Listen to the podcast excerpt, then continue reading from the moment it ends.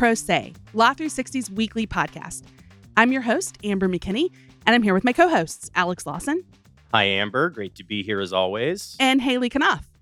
Hey, Amber. Hey, Alex. Guys, we're famous. we are not above some shameless self promotion. And as uh, listeners might already be aware, if you've been following any of us on Twitter, I saw at least three or four tweets. It's burning up uh, Twitter. uh, Law 360's Pro Se is officially part of the Marvel Cinematic Universe. Uh, we were lucky enough to have a little audio cameo on the latest episode of She Hulk Attorney at Law. I would like to, number one, commend Alex Lawson's voice performance there. It's just one little line, but you do it well. Incredible. The Emmys will be taking note for next That's year. right. Obviously, right. we're we're a little late. It's uh, it, it comes naturally to me. Uh, as I said, as I'm described in the closed captioning, uh, I think I really crushed the role of man. Man yeah, speaking, absolutely. Uh, a man great. speaking on a podcast, huge stretch for me.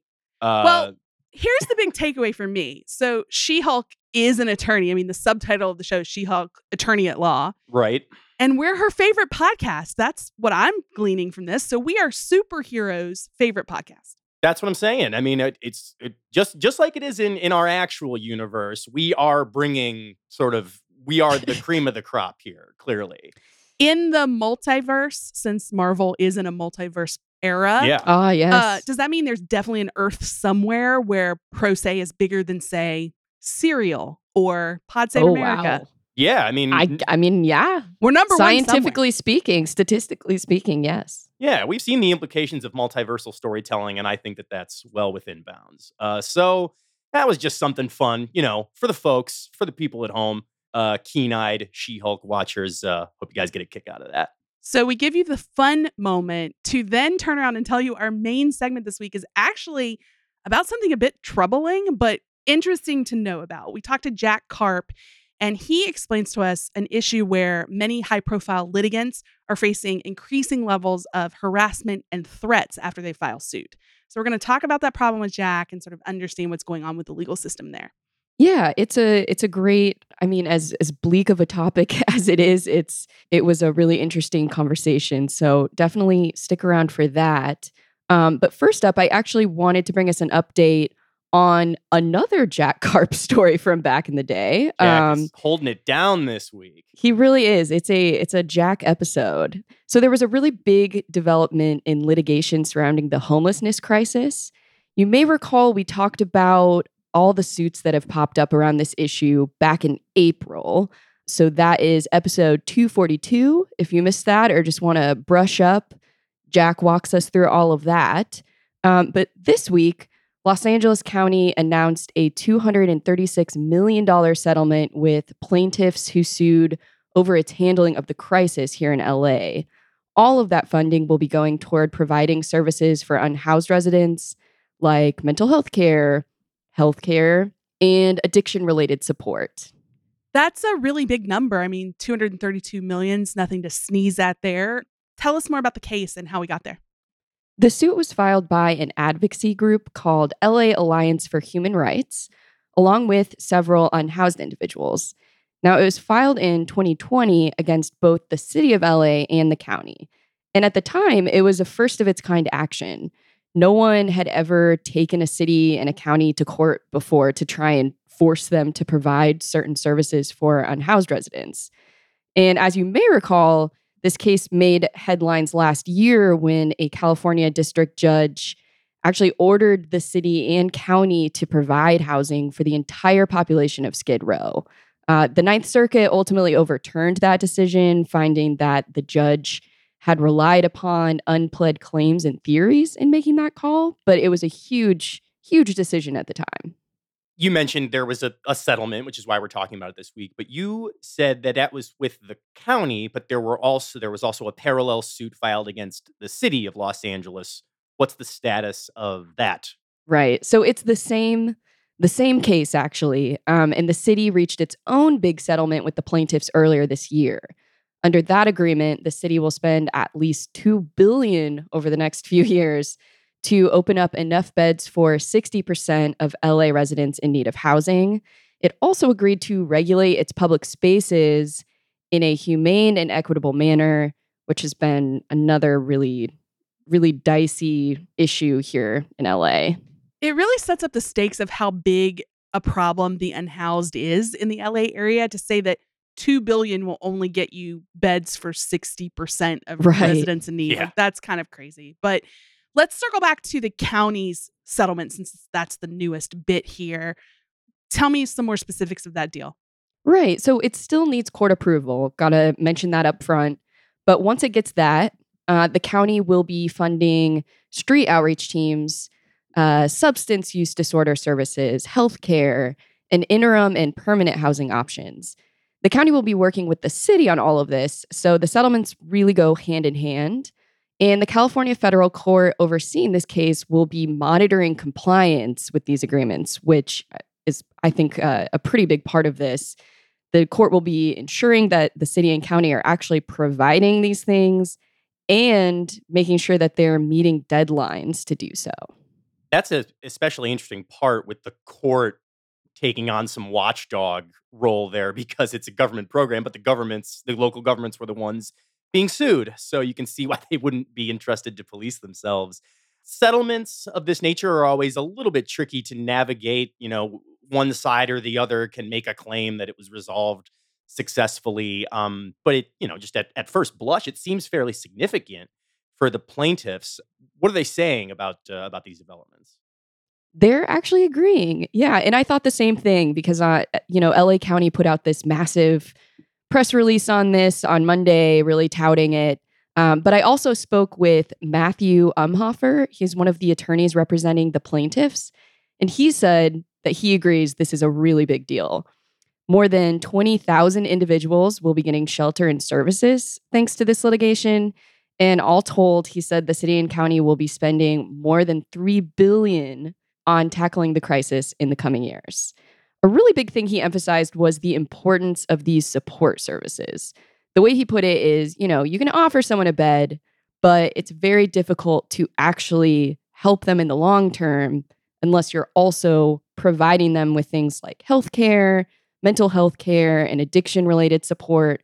So these agreements with the city and county ensure that all of those pieces of the puzzle are there. So, like I mentioned, LA County is also very, very proud of this. In Monday's statement, LA County Supervisor Hilda Solis acknowledged that all cities and communities have roles to play in caring for the unhoused. Here's a quote from her. Although this agreement between the county and the city of Los Angeles is born out of a long running lawsuit, I believe we can use it as an example of what is possible when the county and local jurisdictions come together, pool their resources, and work in tandem to support those in need. So, as far as next steps go, the parties are putting this all into a final agreement that will be submitted to the court in the near future. That's being worked on right now. And then, if it's approved, it'll be in effect for the next five years. All right, super interesting. Thanks, Haley, for bringing us that one.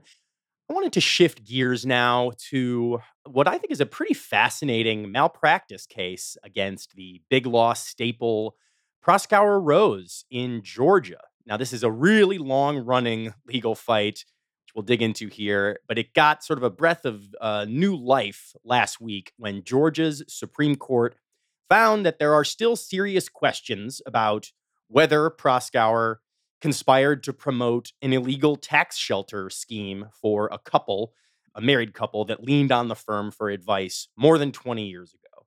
Now, this is a pretty knotty, weedy case. Um, I'm going to try and explain it as simply as I can. Turns on a couple of quirky procedural issues, but it's a big deal. It's attracted attention from big law stalwarts across the bar uh, more than a dozen white shoe law firms and a bunch of former Georgia Bar Association presidents uh, intervened in this case with amicus briefs uh, that called for it to basically be tossed uh, and for the claims against Proskauer to be dropped.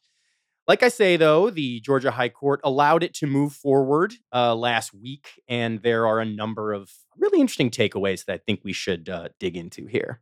So, Alex, you always uh, not to not to steal your terminology here, but you tend to refer to uh, malpractice cases as catnip for Law 360's uh, readership and our listenership, perhaps. But what specifically do we need to know about this case? Yeah, so as I say, it stretches back quite a long time. This relates to the sale of a business that was owned in part by a married couple named Douglas and Jacqueline Coe in 2001. So we're going back more than 20 years here. The Coe's uh, accounting firm is a, is a company called BDO Seidman, and they advised this couple to use what's known as a distressed debt strategy. Please don't run away. I promise you, it's interesting. Uh, basically, this is just this is a sort of a maneuver that was somewhat novel at the time, and it basically helps them avoid capital gains taxes from the sale of this business. And because it was somewhat uncharted territory, the accounting firm invited the couple to get insight from an independent law firm that ended up being Proskauer. And the Coes paid Proskauer $30,000 to basically write a legal opinion that said that, in their tax attorney's expert opinions, this strategy is sound and legal and would survive any IRS audit or inquiry and things like that. Now, as you've probably guessed, we're talking about a malpractice suit, so it didn't exactly play out that way. The IRS, in fact, did begin an audit of the Coes in 2005, and that ultimately ended with a settlement with the IRS in 2012 that saw the couple pay what they have described as, quote, significant back taxes, penalties, and interest. The Coes sued Proskauer in 2015 they made a bunch of different claims. They chiefly accused them of conspiring with BDO, the accounting firm, to basically issue this sham opinion about the legality of this tax strategy, all while hiding the firm's relationship with this accounting shop, um, which included like that they would share fees that the Coes paid and that this relationship wasn't exactly spelled out in the contracting documents. But that basically brings us up to speed. They got some bad, what, what, what they viewed as some bad tax advice from Proskauer and they've been suing uh, for for many years over this. Okay, I totally understand where we are so far, but how did this make its way to the highest court in Georgia? What what did that court have to rule on here?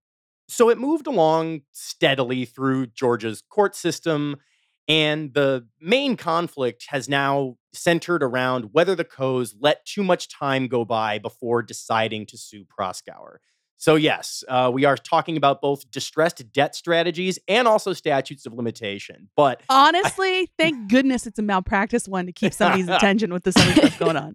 Yeah. So, the uh, relevant statutes here range between s- uh, four and six years. And basically, the thrust of Proskauer's defense was that the Coes should have been aware of potential claims they could bring against the firm by 2005 at the latest, which is when the IRS audit began, meaning that when it filed suit in 2015, the suit is well past due, the, the, the statute of limitations. So that argument actually held up at a Georgia appeals court last year, which held that the Coes were not doing enough diligence in sussing out whether Proskauer defrauded them or was up to some shady stuff, and that they filed their suit too late. But just last week, the Peach State, uh, the high court there brought, just like I said, breathed new life into the suit. They said that just because there was this increasing public attention on these type of distressed asset shelters in the 2000s, that alone, like just the existence of some news articles about this kind of hazy strategy, um, that isn't enough to find that the that the Coes, you know, should have known that they might have claims. There's so many sort of dependent things like within this reasoning, as you can see. The court also said that Proskauer had, quote, a higher duty to more fully disclose its relationship with the accountants at BDO. Here was, uh, I think, a pretty instructive quote from the court. A genuine issue of material fact exists as to whether the Coes had actual knowledge about Proskauer's lack of independence and we cannot say that as a matter of law, the Coes had knowledge that Proskauer was not an independent law firm based solely on the language in the engagement letter. So we have a case that's headed back to the trial court. The court thinks that this is still a ripe legal issue. This question of when they should have known and when they could have brought a suit is still very much alive in the court's mind. I imagine this is something that a lot of uh, big law firms are really paying attention to now. Uh, but what do, what would you say are the big takeaways here?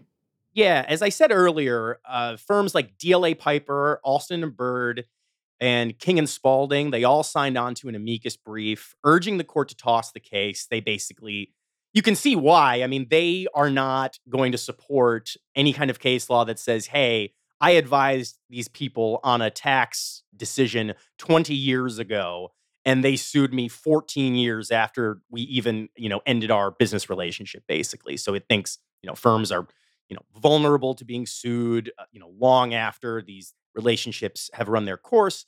I did want to say, just in terms of like big level takeaways, Proskauer is now back on the hook for potential malpractice claim. But the court did say that the clock had run out for the Coes' uh, fraud and negligent misrepresentation claims. So that's sort of a partial win for the firm on that front. Some attorneys told Law 360 that they saw the court as taking a very cautious position on pressing questions that they would have wanted a little more clarity on, specifically the extent to which a client can rely on statements that a firm made during the course of its representation and whether if the attorney client relationship is terminated how that affects the degree to which you can rely on things you were told a very long time ago. Instead the court just said uh, yeah these sure are some important questions and you guys should definitely figure that out uh, at trial if it comes to that. So that kind of left some attorneys wanting according to uh, the analysis that we uh, had up on this. Others said that one kind of ripple effect here is that this is likely to shine a brighter light on conflict waivers and basically encourage firms to be more explicit in saying like actually yes we are representing your accounting firm and we have a fee sharing deal with them so that this doesn't come back to bite you and lead to you know uh, decades worth of litigation so as i say the case effectively restarts now um, attorneys basically don't see this as a slam dunk for either side you can see that the case is sort of over the course of 20 years of squabbling now. It's becoming sort of more finely shaped. And there are legitimate questions on both sides as to whether it's worth it to bring a malpractice claim if you are if you're going to be in it for this long of a fight. And on the other side as well, the firm still isn't rid of this claim, so it hasn't uh, completely shielded itself either. So we'll definitely keep an eye on it as it kicks back to the uh, trial court level.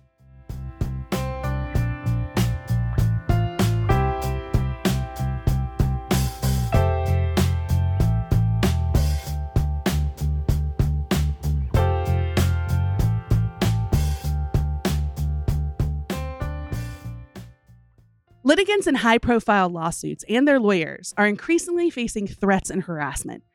That's bad enough, but the situation is stopping some people from turning to the courts in the first place.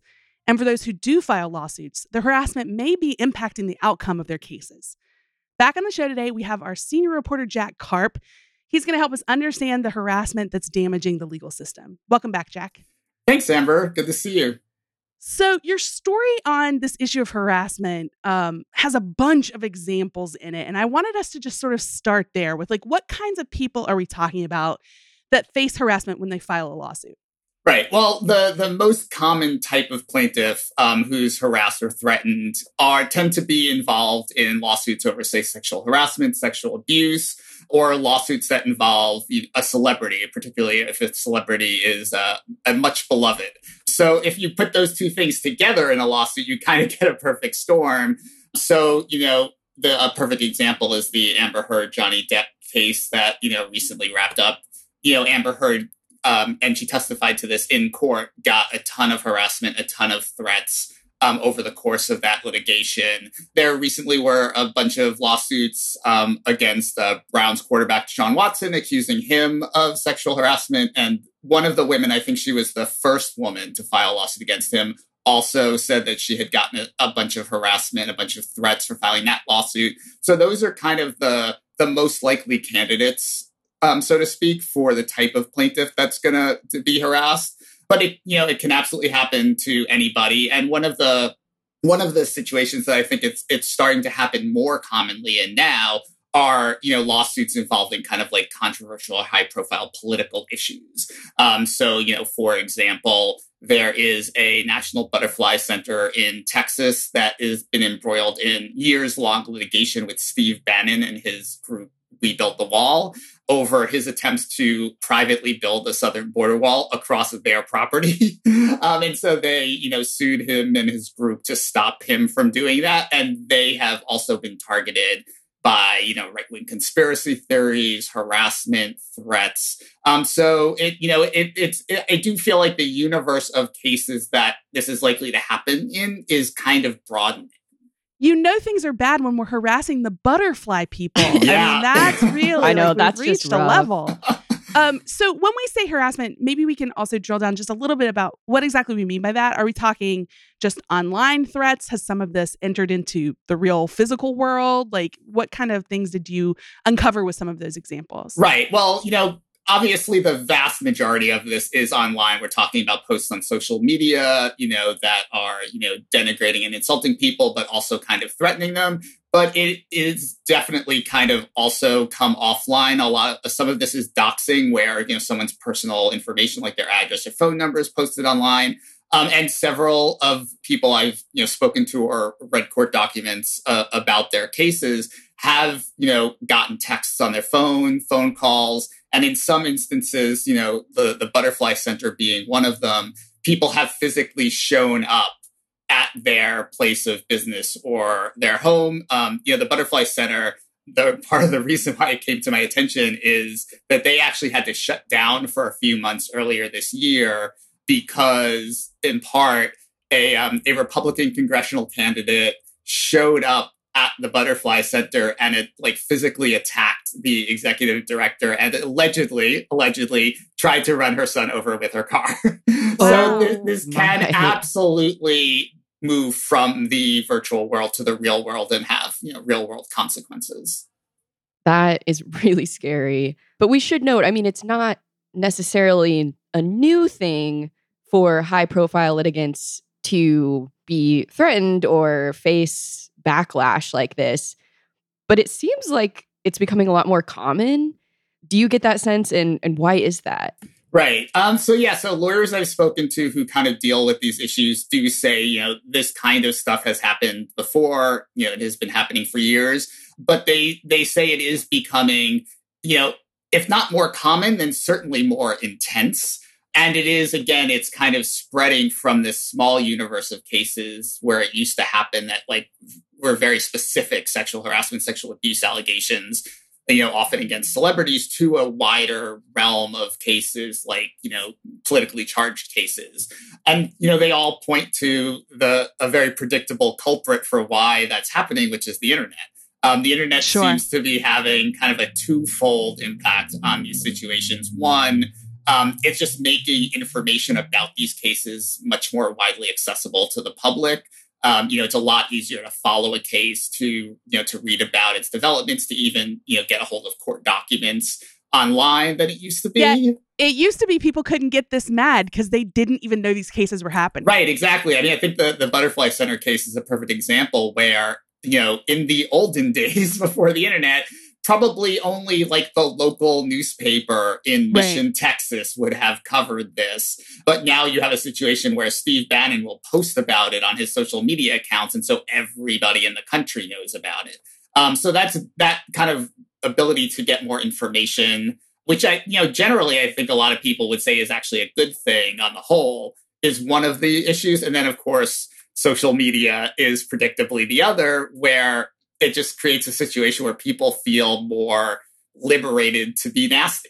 Um, especially when you can do so anonymously. That's obviously that's not just true when it comes to these cases. That's in every aspect of American life. It seems that people are just a lot more willing to be vile um, online than they ever would be face to face with with human beings. Yeah, go to the comments section of anything controversial and you'll see a microcosm of this, but now it's really hitting the judicial system as well. Right. We've talked about how this is increasingly pervasive. Does this also manifest for the lawyers themselves? Because so far we've talked about Amber Heard or someone who sued a football player. What about their representatives? Absolutely. Yeah. I, I did speak with several attorneys who have actually experienced this themselves. Again, you know, very often in sexual assault, sexual abuse, you know, defamation cases, but also in these kind of higher profile political cases. Um, a really good example of that is a few years ago, there was a massive lawsuit filed against the white nationalists who were behind the Unite the Right rally in Charlottesville. And the lead attorney for the plaintiffs in that case was harassed and you know threatened and had some really nasty things uh, posted about the fact that she's Jewish online. Um, and she actually, you know, I only know about that because she actually went to a judge and and tried and tried to get, you know, a basically restraining order over those threats. Um, I spoke to another attorney. You know, this does happen on both sides of the political issue. I spoke to another attorney who represented um, former President Trump in one of his many lawsuits challenging the results of the 2020 election. And she, you know, had also received harassment, received threats to the point that she, you know, she felt the need to tell the judge hearing the case about it. So it definitely does happen to attorneys. Um, I think it probably takes a slightly different tenor with some attorneys. You know, some of the attorneys I spoke to talked less about being physically threatened and more about things like being review bombed, where, you know, somebody just posts a ton of really negative reviews about them or you know they get spam attacks where they get you know tens of thousands of spam emails in a day and it kind of shuts down their whole computer system. Right which might be a little less scary but has real impacts on their business. Yeah absolutely. I mean uh, you know one attorney told me that she has missed emails from clients and judges because she was so inundated with all of these spam emails. So it is definitely happening to attorneys and yeah, I mean, I, I definitely think that, you know, it could, you know, most lawyers would say, you know, that they are not discouraged or dissuaded from taking a case by this. But, you know, I definitely think it could impact whether a lawyer decides to take on a case or not if they know that this is kind of what they're setting themselves up for if they take on a case. Yeah, let's talk about the consequences for the legal system itself because i mean we can easily imagine the like mental toll that this takes on on anyone getting these sorts of threats or having their work even disrupted like this. But what, how is this changing what is getting filed and even how cases are proceeding through the courts? Right, absolutely. Um, you know, and obviously, like you said, like, you know, the, the biggest threat that all of this poses is the physical threat to the people who are the subject of this harassment. But you know it does have other ramifications for the for the legal system you know i you know i you know one lawyer i spoke to told me that he has seen clients settle cases early or drop cases entirely rather than continue to deal with the harassment.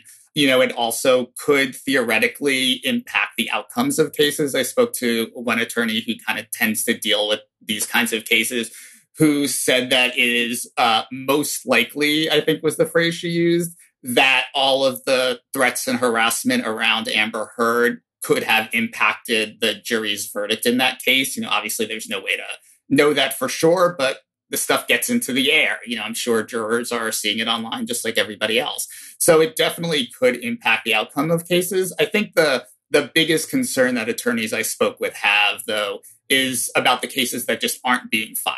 You know, all the plaintiffs or potential plaintiffs who are harassed or sexually abused or defamed who would go to court against their you know, to file against the person who's harassing or abusing them and then they see what happened to amber heard. They see what happened to the woman who who sued um, deshaun watson and they think to themselves that this is not worth it. I am not going to put myself through this. And so those cases never really get filed.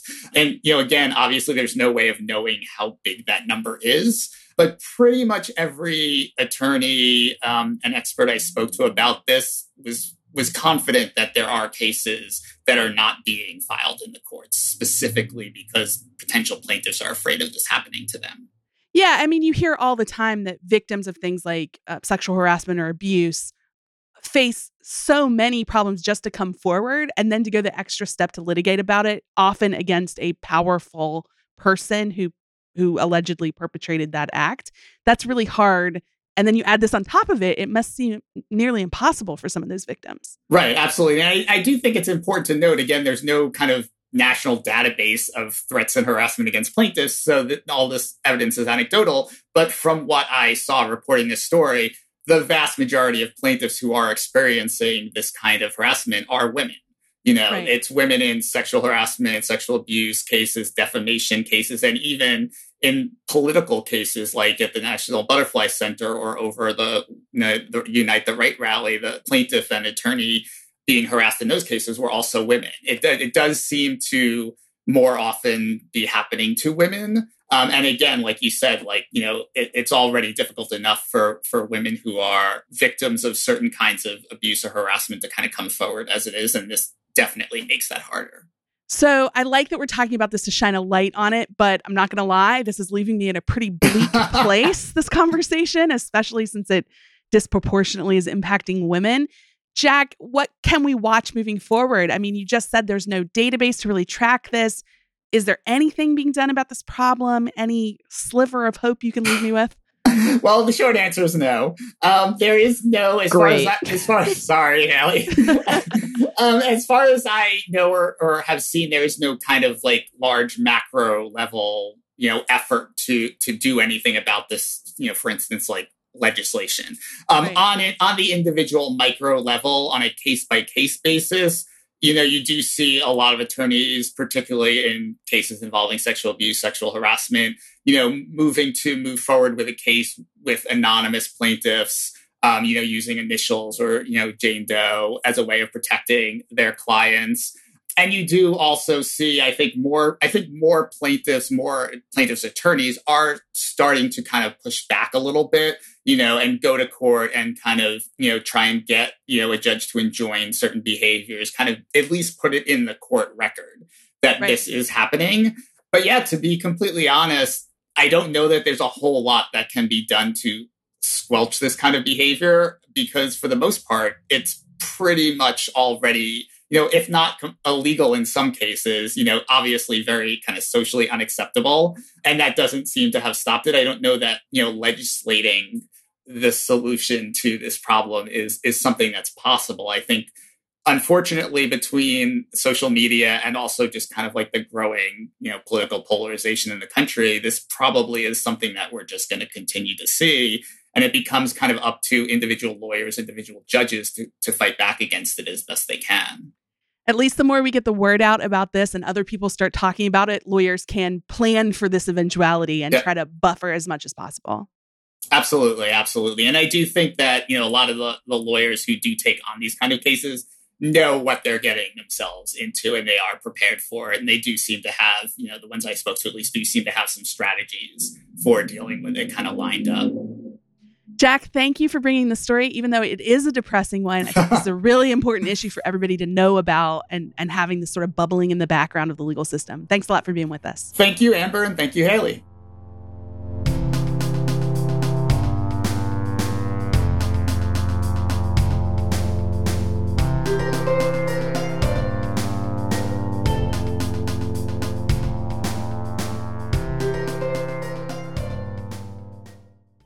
We like to end our show with something offbeat, and I know we already had tax in this show, but I'm also wanting to talk about research right now. Oh Great. boy. Cool. Okay. So, lawyers obviously do a bunch of research to figure out what case law to include in their legal filings. But how do you know when you've done enough? That's the big question I'd like to pose. It was faced recently by the Labor Department. Here's what happened there's a case in the First Circuit. The Labor Department says a New England power company wrongly classified some employees as exempt from overtime. So that's what they're fighting about. The parties got into a back and forth over the relevance of a Massachusetts federal court ruling that found an employee of another company was exempt. And so in the briefing, though, neither side, not the power company, not the labor department, mentioned that the ruling had actually been appealed and vacated. Oof. Bad law. We're, yeah, we're we're citing bad law here. That's right. So the power company had first brought up the district court ruling, but the DOL then went on to respond in one of their filings, arguing that it wasn't relevant to the case at hand, but they never mentioned that the district court's decision had been thrown out. Very embarrassing. How does something like that happen? Isn't it your like entire job to be on top of this? It is. And I mean, it's tough though, right? Like there's a lot of citations and briefs, there's a lot of things that go into it. So here's what happened with this one DOL actually had to go back and file a supplemental authority uh, document with the court to explain why they cited to a vacated ruling. Their explanation was, I think, pretty interesting. DOL said that Westlaw only recently added that appellate ruling to their database, even though the First Circuit had vacated the lower court ruling in January 2019. So that's more than three years before the current case actually even hit the circuit court. Westlaw, what are you up to? Yeah, I mean, we I mean, you know, let's not hide the ball here. I mean, we have some we we have little, some, we, little skin in the we, game. we got a little skin in the game in terms of uh, dunking on Westlaw. Uh, but yeah, I don't know. Uh, I mean, of appellate course, rulings showing up uh, three years late. I don't know about all that. look, of course, Lexis is better, and everyone should just use that. But in fairness to Westlaw, we did when we were writing about the story reach out to them. Of course. Westlaw is owned by Thomson Reuters, and so Reuters responded to us, and they simply explained that their database had in fact failed to fully capture that subsequent case history. They have this thing in Westlaw, it's called KeyCite. It's basically a little flag system that shows you while you're researching if any subsequent rulings have either endorsed, questioned, or vacated the opinion you're looking at. This case should have had a red flag, like a literal red flag. but instead, in the database, it only had a different little flag that showed that it, the district court decision had been appealed, but not what happened to it. So that's kind of how this got messed up for the DOL attorneys. One employment litigation partner who's not at all involved in the suit, but we uh, were contacting some people for their opinion on what had happened here and how you handle this in a legal writing way. Um, so Jon Steingart wrote that story for our employment authority um, section, and the attorney said to him that quote it's every lawyer's nightmare to rely on a case in an appellate brief without knowing it's bad law. you know, it's very easy to armchair quarterback. I was sort of poking fun at that before, but I mean, this is why. I mean, even I, you know, we have we have both tools and also human beings who are scouring dockets for us. But even when I am assigned to write about something, you know, I go and check the actual Pacer docket. See, like, hey, what is the most current set of information here? Is this not something that's like standard practice? I don't know. Yeah, so here's the thing. I mean, Jon's reporting, you did talk to a lot of legal writing experts um, about like what level of double checking should you do for things you find in very robust databases like Westlaw, Lexis, you know, things like that. And pretty much everybody said, of course, if you have the time to go double check things in Pacer, that's never bad. But in many situations, that would be overkill. That would actually be pretty expensive for your clients in some instances. I mean, as attorneys, you're often paid hourly here. If you are having to look up everything you've cited in every brief, not just in the databases where you got it and and that sort of thing, but also doing extensive double checks in Pacer, you can see how that could get a little unwieldy depending on what's going on. But there are strategies to like check without having to go maybe that quite that far to just do a pacer double check of everything. If you see any kind of flag, like what happened in Westlaw, and it says there's an appellate court action pending, especially in this instance where it'd been several years, maybe that's one you look up in Pacer. Like maybe you sort of triage in some way. Like, hey, did they ever get around to filing a brief here? Or Right, uh, do they right. have an argument? Uh, something. And the other way to really double check things, and this is one that's, you know, all the law students that are listening right now are like, yeah, I'm doing this stuff right now. And so every associate out there is probably like, yep, I'm writing this way right now. one of the big things you do in legal writing is that you just see where the case you're about to cite to, where else it's been cited. Like, Yeah. what other cases bring up the one you want to bring up? And you do that not just to see if it's technically good law still, but also just to see how persuasive it really is. You know, Mhm. did a bunch of judges cite it for the same reason you want to cite it or for some other part of the case? Like that kind of stuff yeah. that can also help unveil if there is some subsequent development in the case because usually as you're digging around and where it's cited you'll figure that out Man, well, I imagine, I don't know about you both, but I have a lot of stress dreams where I have like forgotten to write an entire story and then the deadline is three hours past. sure But this seems like a scenario that probably haunts the nightmares of of attorneys. I yeah i mean if it didn't before hailey it's definitely going to now that they've heard Yeah, this right. episode like they're all going to be thinking about it sorry for the nightmares listeners but i do think this was an interesting one particularly since it happened to pretty sophisticated dol attorneys so very interesting that this this played out this way I think we've stumbled onto a new standing sign off, and that is sorry for the nightmares. See you next week, folks. Yeah, that's as good a, an end tag as any that I've found for this show. So sorry for the nightmares, everybody. And uh, thanks to you, Alex and Hailey, both for being my co hosts again this week. Thanks, Amber. Thank you.